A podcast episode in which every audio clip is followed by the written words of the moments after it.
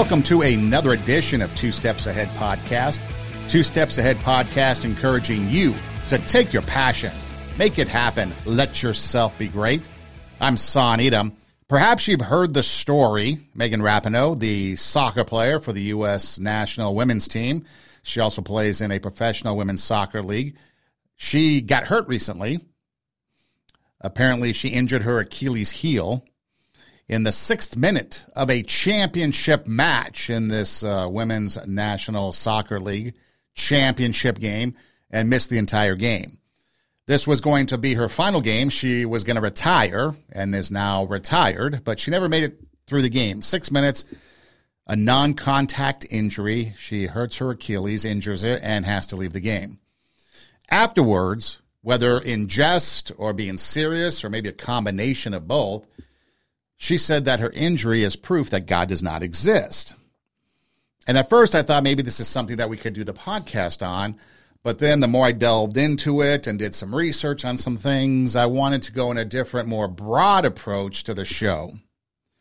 And that question then becomes, does God exist?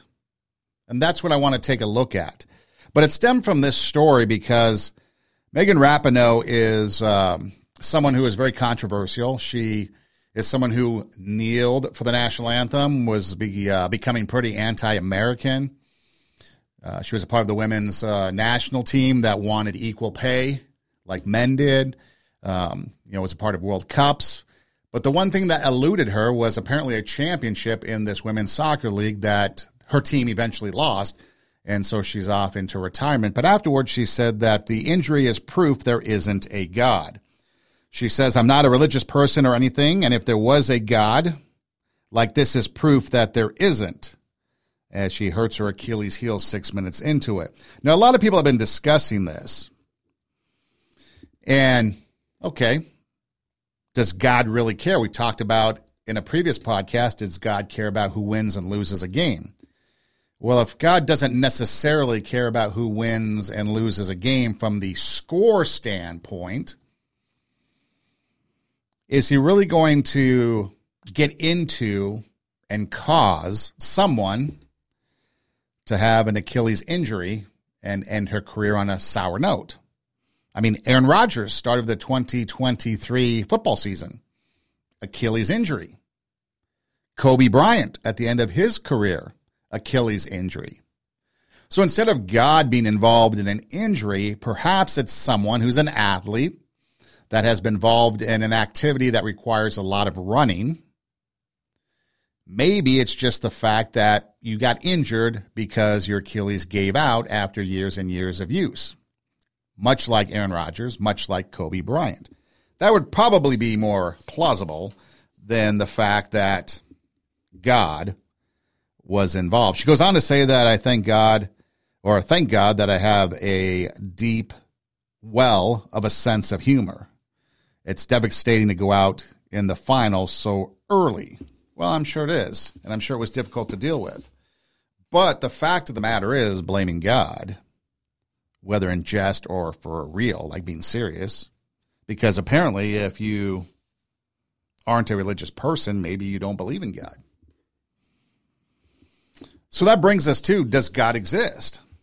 And as I was looking through the research and kind of going through different articles and listening to different people, there were two that stood out. The first one is Neil deGrasse Tyson. He is an astrophysicist, apparently pretty smart. He's an author, a science communicator. Maybe you know about him. Studied at Harvard, at the University of Texas, at Columbia, some of the finest institutions in America. His specialty, physics, chemistry, space, science. So here's a guy that has probably seen a lot, especially from the astrophysicist side of life, looking into deep space and the other things that he's been involved with. I mean, surely someone like this must at least believe, if not in the God of the Bible, at least in some sort of deity, right?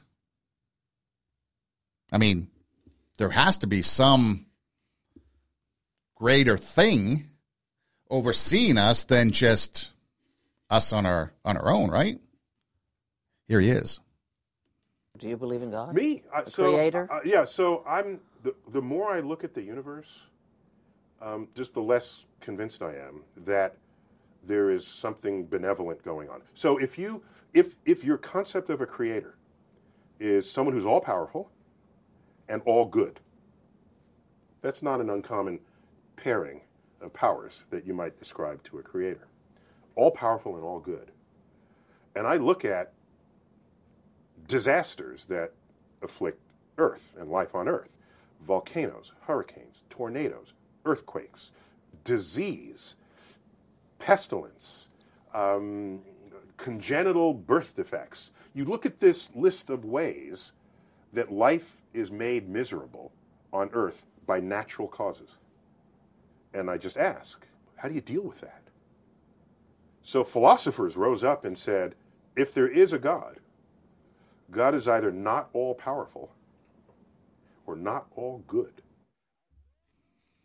So, Neil deGrasse Tyson doesn't believe there's a God because of all these natural disasters, volcanoes, disease, earthquakes, birth defects. If life is made miserable, then philosophers say that God can't be all-powerful or perhaps all-good. And so he leans to the side of philosophy, and he agrees with what philosophers might say. Now, what I find it as interesting is that the more he looks at the universe, the more ignorant he becomes, because the more understanding, I mean, have you seen the, the space telescopes? You remember Hubble? And you get these wobbly images, but then pretty soon it improved, and we got some pretty cool shots from deep space, and now the newest telescope technology takes us even deeper into space, and we start to see the wonders and the creation of whatever is out there, the stars, the planets, solar systems, the mysteries of the of the deep space. And I find it interesting that the more he sees and the more that is discovered, the less he believes. I mean, he talks about, you know, life being made miserable. If that's the case, it's not because of God's design, but it's because of man's sin. If you go back to the Garden of Eden, it was perfect. Garden of Eden was a perfect place in Genesis until mankind disobeyed God. And that's when sin entered the world, and that's when the perfect world became corrupt. Not because God did something, but because man did something. But we'll get more on that in a minute. But again, think of philosophy, because he refers to the philosophers.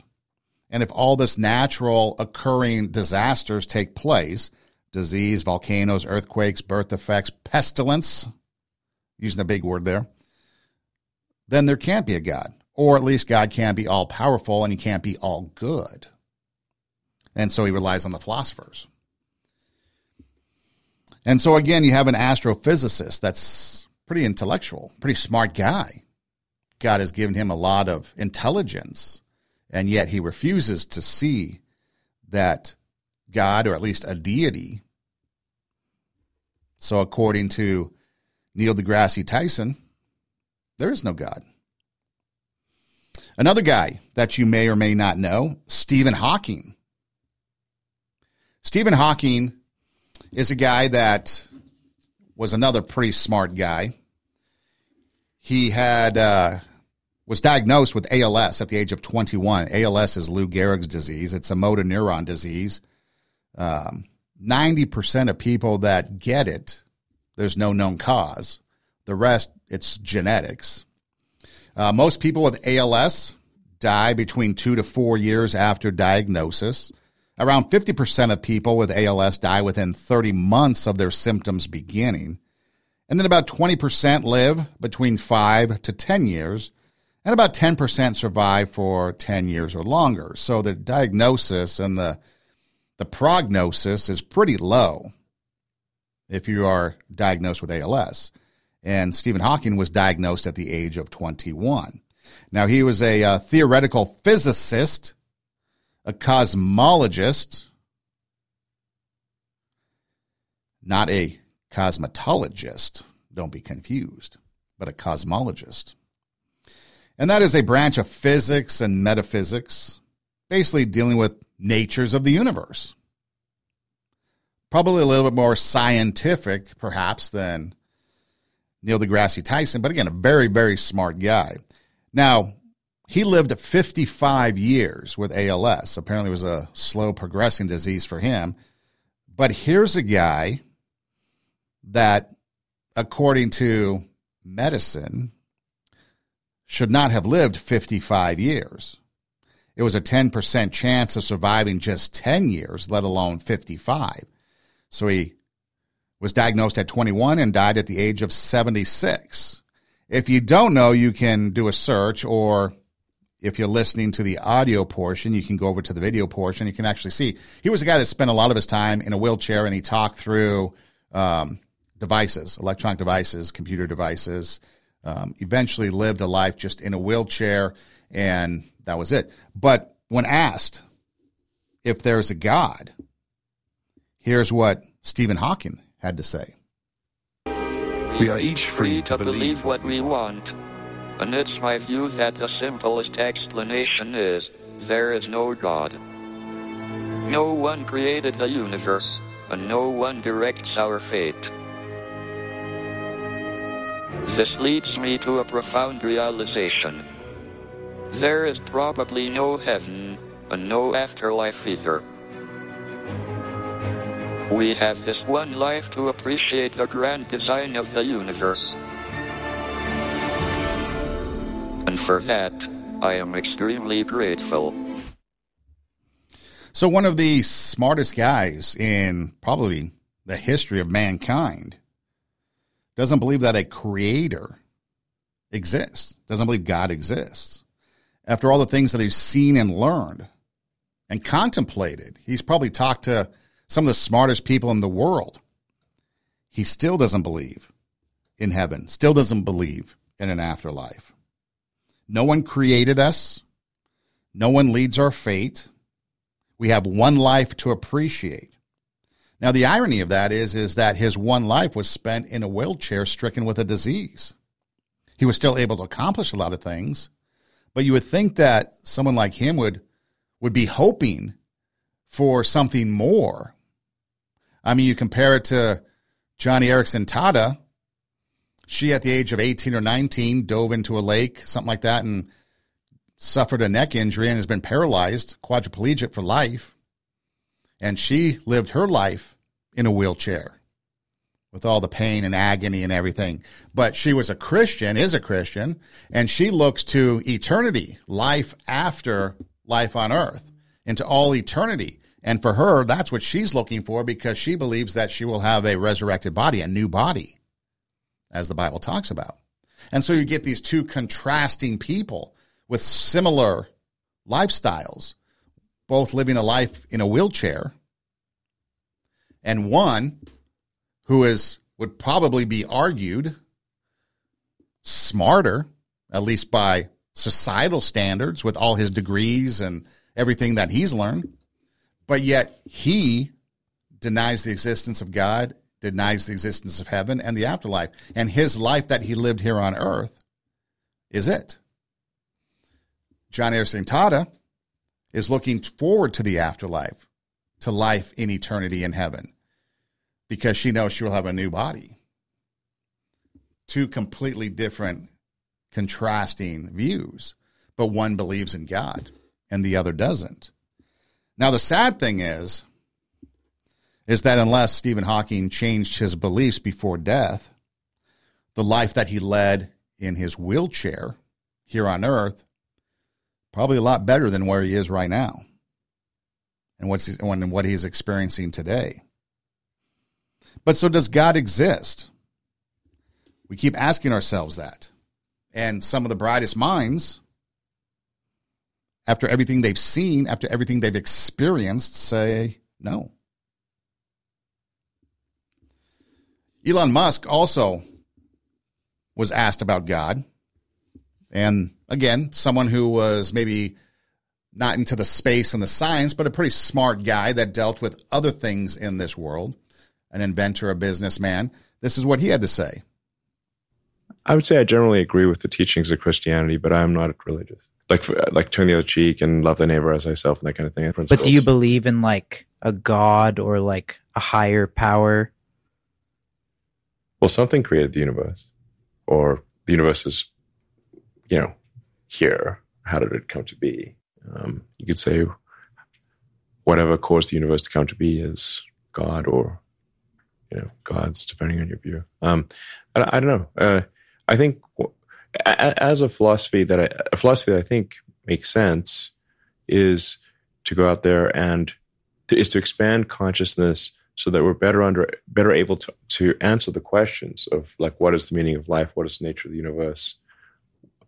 What are even the right questions to ask? And if mm-hmm. we can expand consciousness, more humans, and more digital intelligence, then our uh, opportunity to understand the meaning of life is is that much greater. And so I would call, like say, like I have the philosophy of curiosity, the, to understand the nature of reality.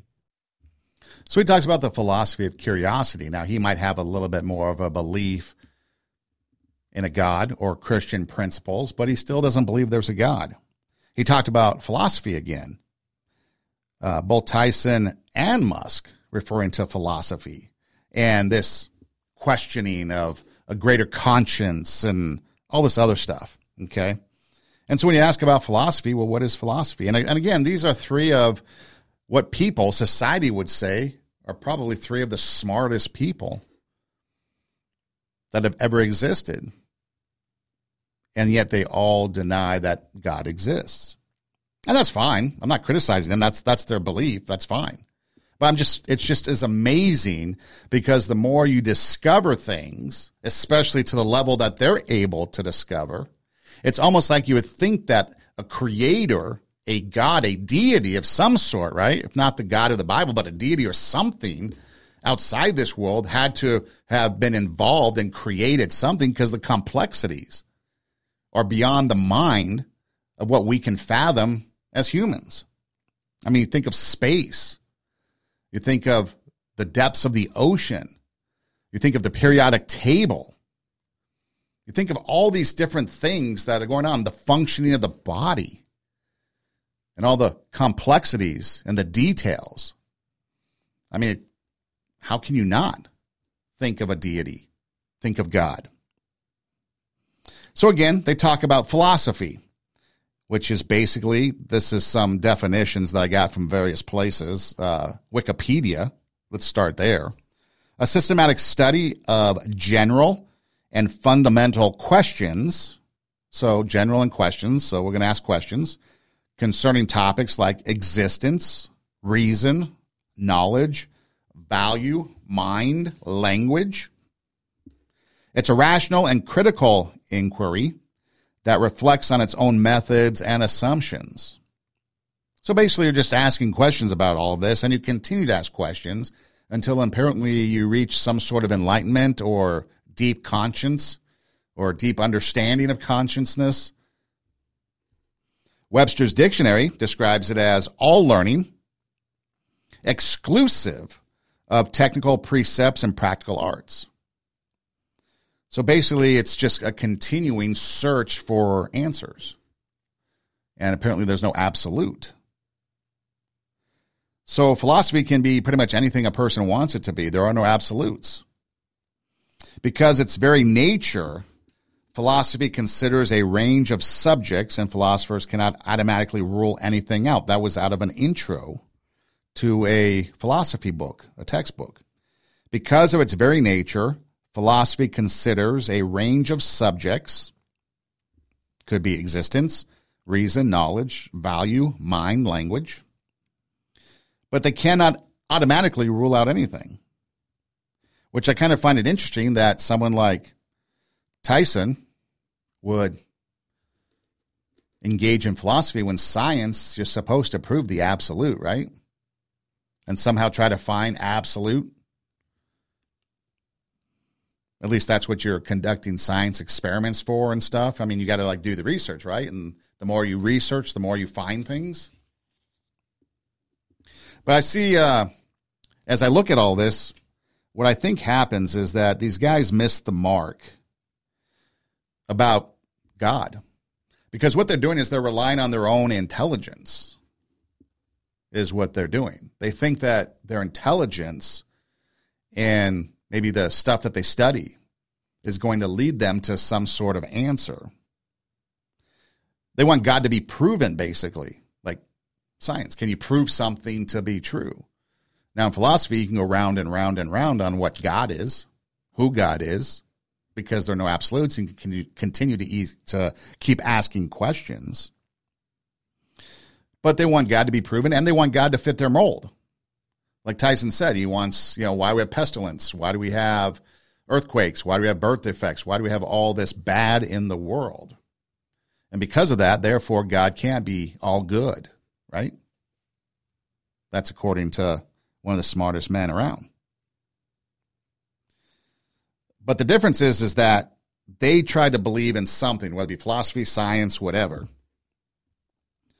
But they can't rely on the faith component that God exists, and they don't like the answers the Bible provides. There was another clip. I didn't have enough time to include it, but uh, Tyson talks about that. He talks about faith. It's a faith thing. It's a faith thing, like if it was a bad thing. And he goes, yeah, you're, you know, faith, religion is a is a faith, a faith in God, a faith in this, a faith in that. And he talks about it in a bad way. And it's like, yeah, but we do a lot of things in this world by faith. We take on faith that when we sit in a chair, it's not going to collapse on us. We take by faith that when we go to a restaurant and eat, the food isn't going to be poisonous. We don't sit there and test it. There's a lot of things we take by faith. But yet, for some reason, they don't believe in faith. Yet there's a lot of science that they believe in by faith too, which is ironic. But the Bible says, for by faith you are saved through grace. And so, yeah, you can look to philosophy where there are no answers and there's no absolutes, but you can take on faith. Faith in the Bible, Genesis one one. In the beginning, God created the heavens and the earth. What about John one three? All things were made through him, and without him was not anything made that was made. Hebrews eleven three. By faith, we understand that the universe was created by the word of God. And then John one, one through three, all things were made through him, and without him was not anything made that was made. That's verse three. So you start to see where faith comes into it when you believe in God, if you believe there is a God. I mean, think about, like I said, Arnold Schwarzenegger or any number of people that have gone through life thinking that this is the only thing that we have. And after we die, that's it. There's nothing else. Matthew Perry, we talked about it recently. He passed away. He had one hundred twenty million dollars in his estate. The day after he died, that money was still there. Could not take it with him. We can't take much with us. In fact, anything with us once we leave this earth. So let's put it into a little bit of a, a different different perspective, if we may. Doctor Kent Hovind is uh, another brilliant guy, but he has a, a faith in the biblical principles of the of God. And so he answers the question, so where did God come from? All right, your question, where did God come from, assumes that you're thinking of the wrong, uh, obviously it displays that you're thinking of the wrong God, because the God of the Bible d- is not affected by time, space, or matter. If he's, if he's affected by time, space, or matter, he's not God. Time, space, and matter is what we call a continuum. All of them have to come into existence at the same instant, because if there were matter but no space, where would you put it? If there were matter and space but no time, when would you put it? You cannot have time, space, or matter independently. They have to come into existence simultaneously. The Bible answers that in ten words. In the beginning, there's time. God created the heaven, there's space, and the earth. There's matter. So you have time, space, matter created a trinity of trinities there. Just, you know, time is past, present, future. Space has length, width, height. Matter has solid, liquid, gas. You have a trinity of trinities created instantaneously. And the God who created them has to be outside of them. If he's limited by time, he's not God. The guy who created this computer is not in the computer. He's not running around in there changing the numbers on the screen, okay? The God who created this universe is outside of the universe. He's above it, beyond it, in it, through it. He's, he's unaffected by it. So for, and the, the concept that a, a spiritual uh, force cannot have any effect on a material body, well then I guess you'd have to explain to me things like emotions and love and hatred and envy and jealousy and, and rationality. I mean, if your brain is just a random collection of chemicals that formed by chance over billions of years, how on earth can you trust your own reasoning processes and the thoughts that you, you think? Okay? So um, I, your, your question, where did God come from, is assuming a limited God. And that's your problem. The God that I worship is not limited by time, space, or matter. If I could fit the infinite God in my three-pound brain, he would not be worth worshiping, that's for certain. So that's the God that I worship. Thank you. So he talks about a lot of things in there. He talks a little quick and at a little uh, academic level. But again, he's talking about in the beginning, God created the heavens and the earth, time, space, matter. And you can get into the science of it all. And that's not the point of this. The point is basically what he said is that you assume, if you are assuming certain things, much like, let's say, Stephen Hawking or uh, Neil deGrasse Tyson and others, Elon Musk and others, if you're assuming certain things, okay, you can't have an all-powerful God or an all-good God because there's these things going on in the earth and in the world that are bad, volcanoes, birth defects, and so on, then you're limiting God. And if you're limiting God, then you're not talking about the God of the Bible. God's outside the universe. He's outside of his creation, just like the computer analogy. The person that made the computer isn't in the computer changing the numbers and all that. He's outside of it and programming it. Elon Musk talked about artificial intelligence and the, the consciousness of creating artificial intelligence and exploring the answers to those questions and stuff. The artificial intelligence is something that's created by someone outside of that artificial intelligence. So if we limit God to what we want or how we want him, then he's not a God worthy of believing in. And so I can see where some of these other people might not want to believe in him because he's not the God they want.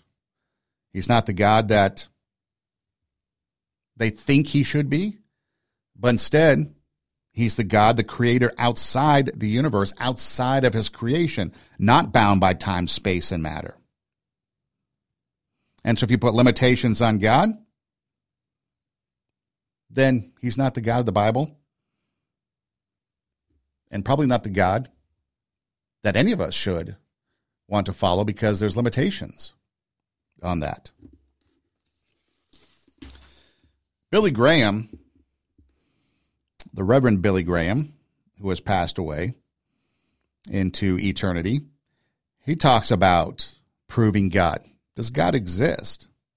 And again, you can go on and on with different things, but if you take, if you listen to this, okay, this I think is one of the areas that really kind of hammers home the existence of God. Because again, you're talking about in that prior clip, you're talking about, you know, creation. You're talking about a deity, God, God of the Bible, and at least in, you know, something that Doctor Kent Hovind believes, that there is no limitations. You can't put a limit on God, and if you do, then it's not the God of the Bible. It's a different God. So, does God exist? Can we prove God exists? Here's uh, Billy Graham. Someone asked me at a university one day, can you prove God exists? And I answered, no. I cannot put God in a test tube. I cannot put God in a laboratory and say, here's God. How do I know that God exists? All the evidence seems to indicate that he does. I look up in the starry sky and I say, there must be a God. I look at the beautiful nature round about me, and I say there must be a God. I see the birth of a baby. Gary Player was telling us yesterday how he saw the birth of his last child. And he said, as I watched that, I knew that there had to be a God. But there's another reason. Deep in your heart, you have a conscience. And your conscience tells you there must be a God. Something down inside tells me there must be a God. Something down inside you, inside him, inside me, in our conscience, is telling us there must be a God. He says, I know God exists because of the evidence. Now, not might not be the scientific evidence that some of these other people we've been talking about are looking at or wanting to see, but what about the starry sky? I mean, think about an astrophysicist and these others looking into the heavens and seeing everything that's out there. Evidence that God exists. The beautiful nature. Have you ever seen a sunset and you're just like, wow, that's incredibly beautiful? Is that not evidence? What about just the birth of a baby? See, Tyson looks at the birth defect. And that's just a result of the fallen world that we're in, this corruptible world that we're in.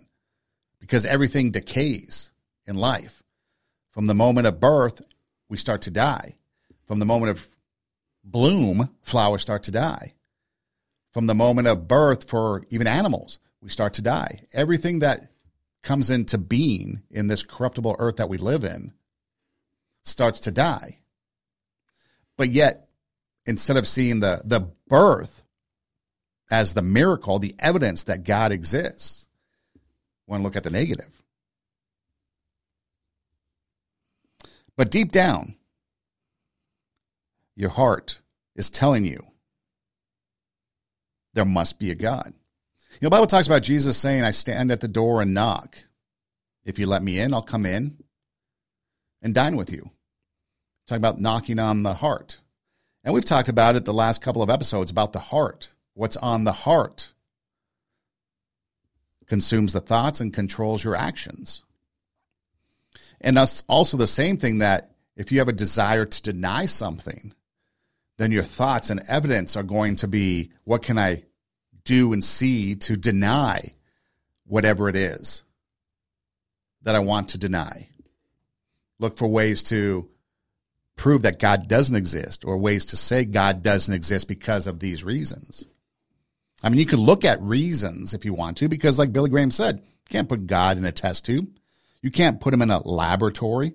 There's no science that we refer to today as science to prove. Because God's outside of his creation. He's outside of this universe. There's no limitations on him, even though we try to put limitations on him. He's not the God that we want him to be. He's the God who he is. Now, for some of us, follow biblical principles. He is the God we want him to be. But I'm just talking about in general. When you're talking about does God exist, some of these people we've been talking about, he's not the God that they want him to be. Or they've come to the conclusion that there is no great design, like Stephen Hawking said. There is no afterlife. There is no one controlling us. After everything he's seen, the starry skies, the nature, the birth of a baby, the science behind everything, and yet they still deny. So what do you believe? Do you believe there is a God? Do you believe there is a deity of some sort, maybe something that created the universe? Do you believe in anything? There's a couple people that I want to share with you real quick. Two different people. Uh, Lee Strobel, he was a journalist for the Chicago Tribune and other newspapers for fourteen years. He was an atheist, okay? He was an atheist. And he began investigating the biblical claims about Jesus after his wife became a Christian. He's like, no way.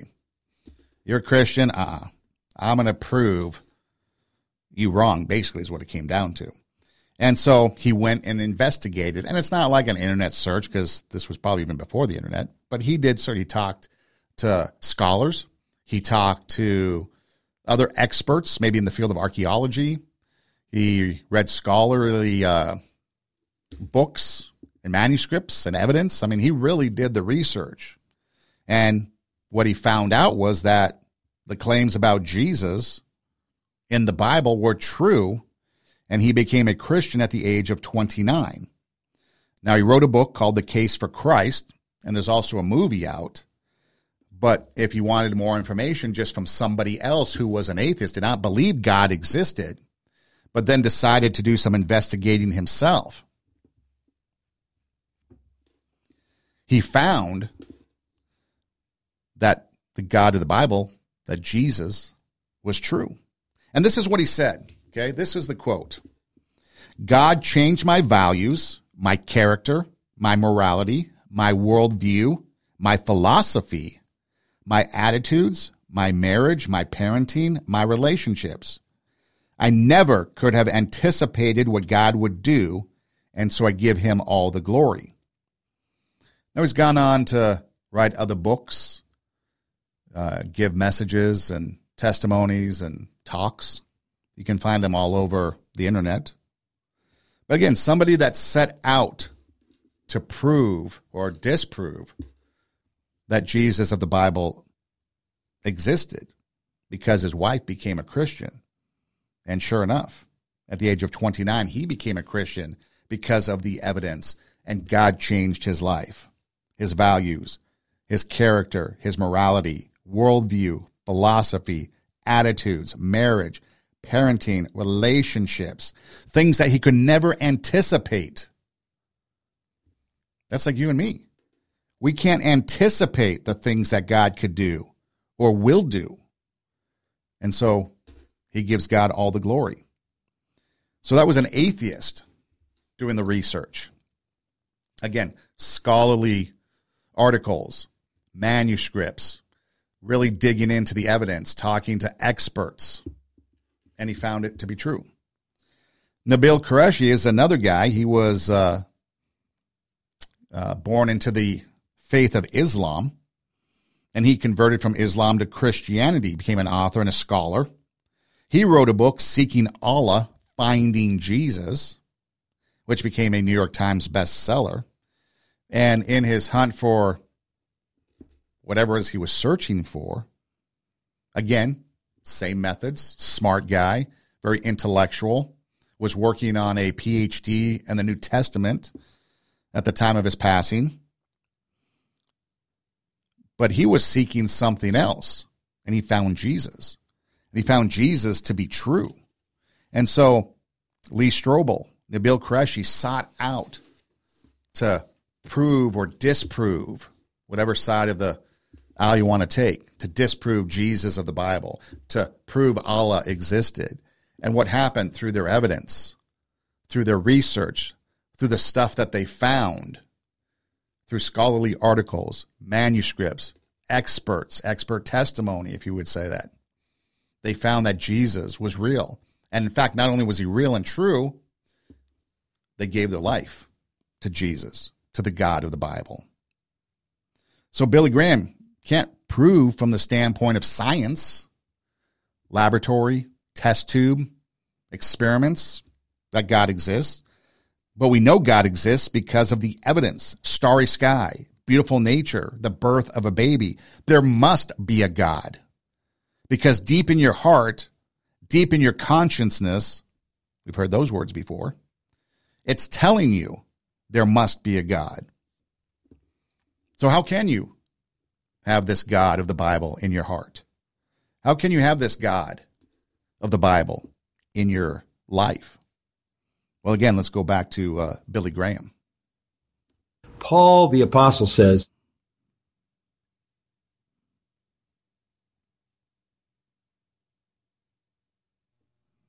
wouldn't you like to be sure when you leave here tonight that you're on your way to heaven? You're on your way to paradise with Christ? You can be sure. The Bible says, these things I write unto you that believe on the name of the Son of God, that ye may know that you have eternal life. Paul said, I am persuaded that he can keep all those things I've committed unto him against that day. I know. You can know. You say, well, Billy, what would I have to do? All right, you'd have to do three things. First, you must repent of your sins. Repent means to change. Change your mind. Change your way of living. Let Christ come and help you change. He'll help you do the changing. You can't change by yourself. You're too weak. But if you'll say, Lord, I'm willing, He'll help you. And then the second thing is by faith receive Christ who died for you and rose again. You can't understand it all, but you come by faith and you trust and you put your total confidence in Him and Him alone. And then thirdly, you obey Him and follow Him and serve Him. And see, this is the thing that really I want to drive home. How can you be sure you're going to heaven? Billy Graham said, you can repent of your sins. Change your life with God's help.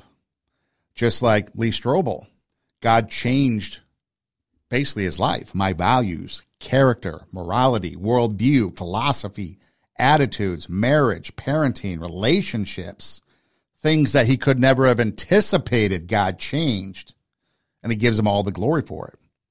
So he repents of his sins. You repent of your sins. And then by faith, you receive Jesus, and by faith you believe that He died on the cross to save you from your sins. And then after that, you have a desire to obey and follow Him, to follow biblical principles. The Bible says, for all have sinned and fall short of the glory of God. The wages of sin is death, but the gift of God is eternal life through Christ Jesus our Lord. That if you confess with your mouth that Jesus is Lord and believe in your heart that Jesus was raised from the dead, you will be saved. Believe on the Lord Jesus Christ, and you will be saved. See, a lot of it has to do with faith. Not a lot we can do. It's God changing us. God changing our lives. Like Billy Graham said, repent of your sins, change your life with God's help. Because God can do that. Because we know deep down in our heart, in our consciousness, there must be a God. And He can change our values, our character, our morality, our worldview, philosophy, attitudes, marriage, parenting, relationships. If things aren't going well for you in life, and you've been trying many different things, maybe you put your faith in yoga. Maybe you put your faith in climate change. Maybe you put your faith in these other things, science. And maybe it's not working out. Maybe there's that void still in your life, even though you're pouring yourself into things, causes, other people. But there's still that void. Jesus standing at the door knocking. And He'll stand at the door and knock until the day you die. But when the day you die comes, Stephen Hawking, for example, it's too late.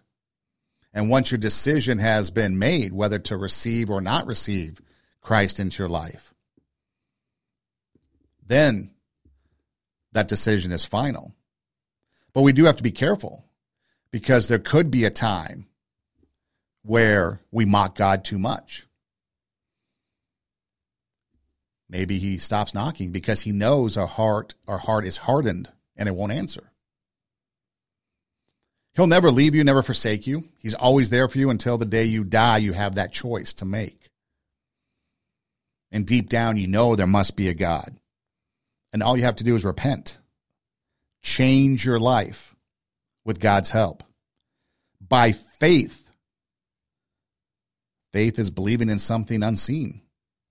By faith, receiving that Jesus died on the cross for your sins, for my sins, for the sins of the world. And then obey and follow Him. Serve the risen Christ. We're not talking about religion here. We're talking about a relationship. Relationship with God, the Creator, with Jesus Christ. Just like a relationship like anybody else. We talk to Him. He talks to us. He leads and guides us. Again, it's like Lee Strobel said, when God came into his life after research to disprove Jesus of the Bible existed, God changed everything. Was his life perfect from that point on? No. Has Lee Strobel struggled in life? Probably. But it changed his values, his character, his morality, his worldview, his philosophy, attitudes, marriage, parenting, relationships, everything. Things he could never have anticipated. God changed his life. Same with Nabil. and it gives God the glory. And all we have to do is have faith and believe and confess with our mouth and believe on the Lord Jesus Christ, and we'll be saved. Now, does that mean there's going to be perfection in our life? No. Does that mean that life is going to be perfect? Unfortunately not, because we live in a fallen world, a corrupt world. We will have issues that we will have to face, but we can have the peace that passes all understanding. We can have a better attitude in the way we address these things and the way we conduct ourselves when bad things happen. And most importantly, we have the assurance that life here on earth is only for a short time and that we have all eternity in heaven, which is going to be way better than anything we can experience. Or the alternative could be something, because we decide to reject God, that is going to be not so good for all eternity. It's a choice we each have to make. It's a choice you have to make. If you want to believe there is no God, that's your choice. I'm not here to pressure you. I'm just sharing with you what I believe. If you want to believe there is a God, good. If you want to believe there isn't a God, that's your choice. You have that choice to make, but you know deep down there is a God. So you have this assurance now that you're going to heaven. You've repented of your sins. You believe by faith that Jesus died on the cross and rose again. You're obeying and following biblical principles. You're serving the risen Christ, but things aren't perfect. We still fall. We still sin. We still do bad things. Bad things happen to us. Well, John MacArthur says it's not about perfection, but it's about direction. Paul the Apostle says, "O wretched man that I am." He says, "I do what I don't want to do. I don't do what I want to do." And this is a mature believer in Romans seven. And he's saying, "I am the chief of sinners."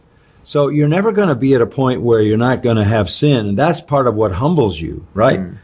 That's part of what humbles you. So if you're looking for perfection in your life, you're never going to find it. So I like to think of it as direction, not perfection. Mm. What's the trajectory of your life? Is it toward Christ? Is it toward an honest evaluation of your own sinfulness that causes you to be humble? Mm. Is it in the direction of desiring to be obedient? I don't, I don't obey the Lord perfectly. That's why I need to be saved with an eternal salvation. Mm. Because I, another way to say it would be this, Johnny. If I could lose my salvation, I would, mm. right? Yeah. If I could, I would, because I don't have the power to hold it. And that, that's why the Bible tells us we don't have to hold on to our salvation. God holds on to us. Hmm. And he holds on to us by giving us a faith that will not fail. It's a faith that will not fail. We will always have sin in our lives. We won't be perfect. But if we're moving towards God, reading the Bible, living by biblical principles, we have a desire to be obedient. See, Paul desired or did things he didn't want to do. That was things of this world. He wasn't doing the things that he wanted to do.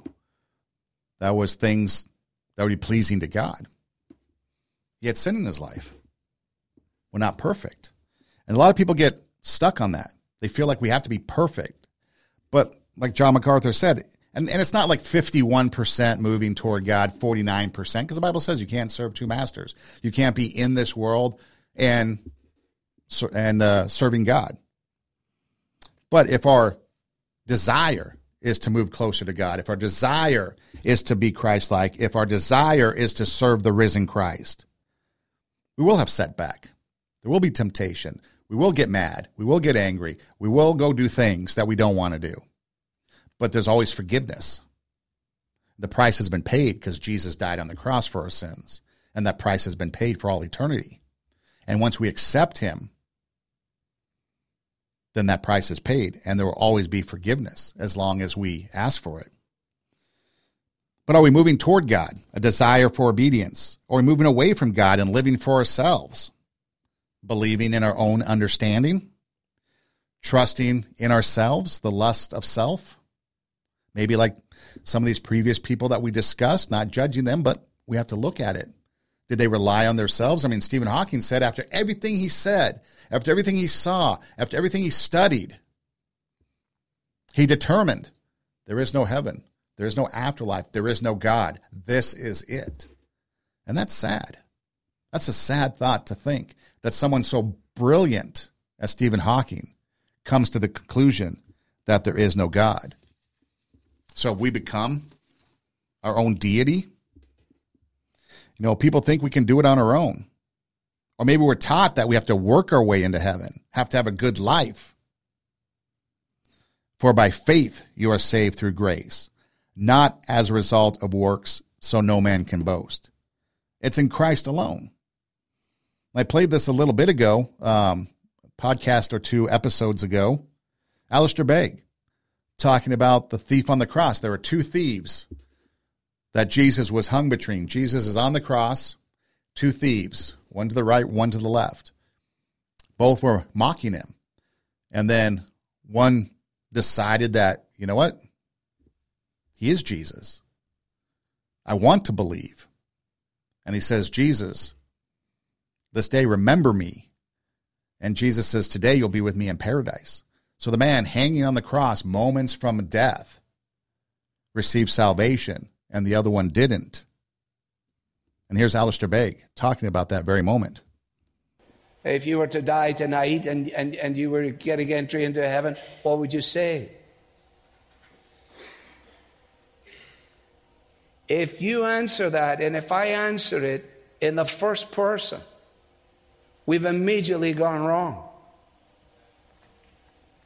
Because I, because I believed, because I have faith, because I am this, because I am continuing.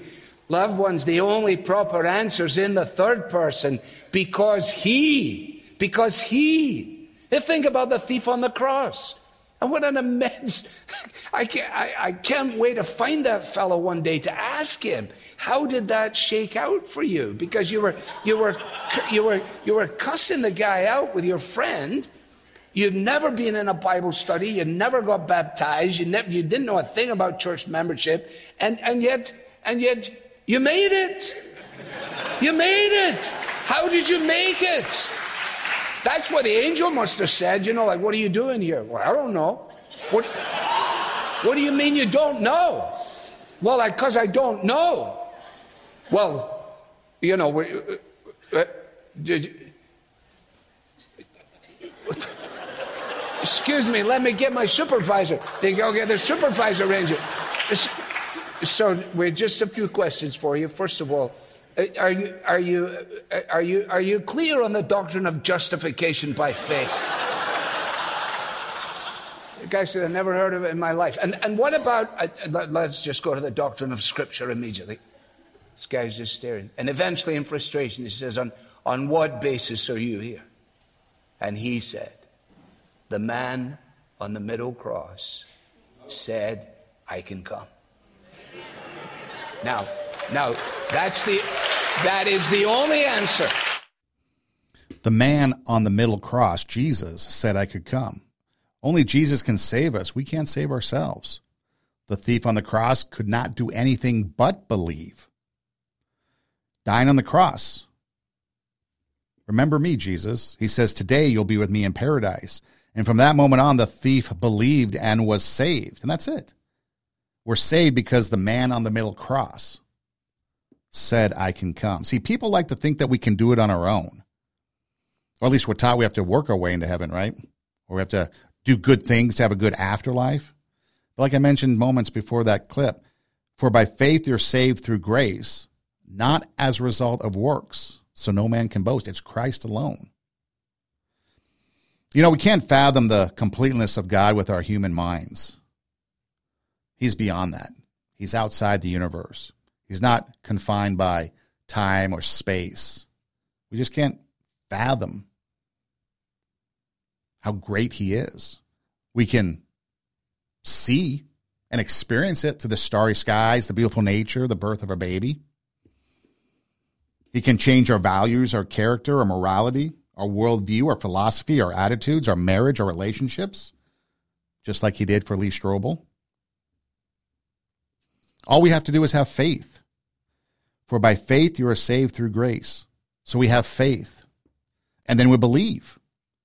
Believe on the Lord Jesus Christ and you will be saved. So we have faith and then we believe and then we confess. If you confess with your mouth that Jesus is Lord, then you shall be saved. And then like John MacArthur said, live a life that is moving in the direction toward God, the direction of God. That is the essence of salvation. Then once you're saved, you'll have the desire to read the Bible, follow biblical principles, and live a life accordingly. And God will direct you in what that is. Again, we're not talking about religion. We're talking about a relationship between you and God, a relationship between you and Christ, the risen Christ, the one who died on the cross to save us from our sins. Have faith, believe, confess, and move in a direction towards God, the essence of salvation. And once you do, that desire will come to read the Bible, follow biblical principles, and live a life accordingly. This is Two Steps Ahead podcast, encouraging you to take your passion, make it happen, let yourself be great. I'm Son Edom. Hey, check out our website. It's radio warp dot com. That's radio, W A R P, radio warp dot com. You can click on the Two Steps Ahead podcast logo, and you can see all of our video shows, the video episodes from our Rumble page. You can click on them, and they'll play. You'll see an orange banner go across the page that will take you to our SoundCloud page, which is our audio page. And on the audio page, you can actually click the download button and take them with you on the go if you want. On our website, there's other things. We have a live twenty-four seven stream. You can click the live twenty-four seven button, and the live stream comes on. We've got music, podcasts, and other things. So check out our website, radio warp dot com. We're on Instagram at T W O, Two Steps Ahead Podcast. We put clips of the show and other things on there. Uh, you can email the show at T W O, Two Steps Ahead Podcast at gmail dot com. That's Two Steps Ahead Podcast at gmail dot com. And again, everything two is T W O spelled out. If you need to reach out to me and you need help with anything, you just want to have a conversation, whatever it might be, go ahead and reach out. And if there's something that I can't help you with, I know people that will be able to help you, and I can direct you to the right person. But um, again, through either social media, we have Facebook page, again, T W O, Two Steps Ahead Podcast, Instagram page, and the email address. Uh, go ahead and reach out to me, and I will get back to you. Um, and again, if there's something I can't do for you, I can definitely find somebody that is able to help you. Or if you just want to reach out and say hi, you can do that as well. But again, we're here for you. Things to think about. Does God exist? Well, maybe some of the things we talked about today will give you food for thought so that you can think about it if you don't believe already. Or maybe there's somebody that you think could hear this podcast, this episode, and it might change their mind on things. I encourage you to share it with people and let others know about it. Not for my sake, not for my popularity, not for likes. I don't do this for that. I actually do this podcast for two reasons, one for myself and then one for that person that needs to hear that thing that's being said at that right time to maybe impact and influence them. And so if you think that someone could benefit from this, by all means, share it with them, and we appreciate that. But again, Two Steps Ahead Podcast, encouraging you, take your passion, make it happen. Don't let anything come in the way of that. Let yourself be great. Again, I'm Son Edom. Hey, thanks for listening. Do tell a friend, and until next time, God bless.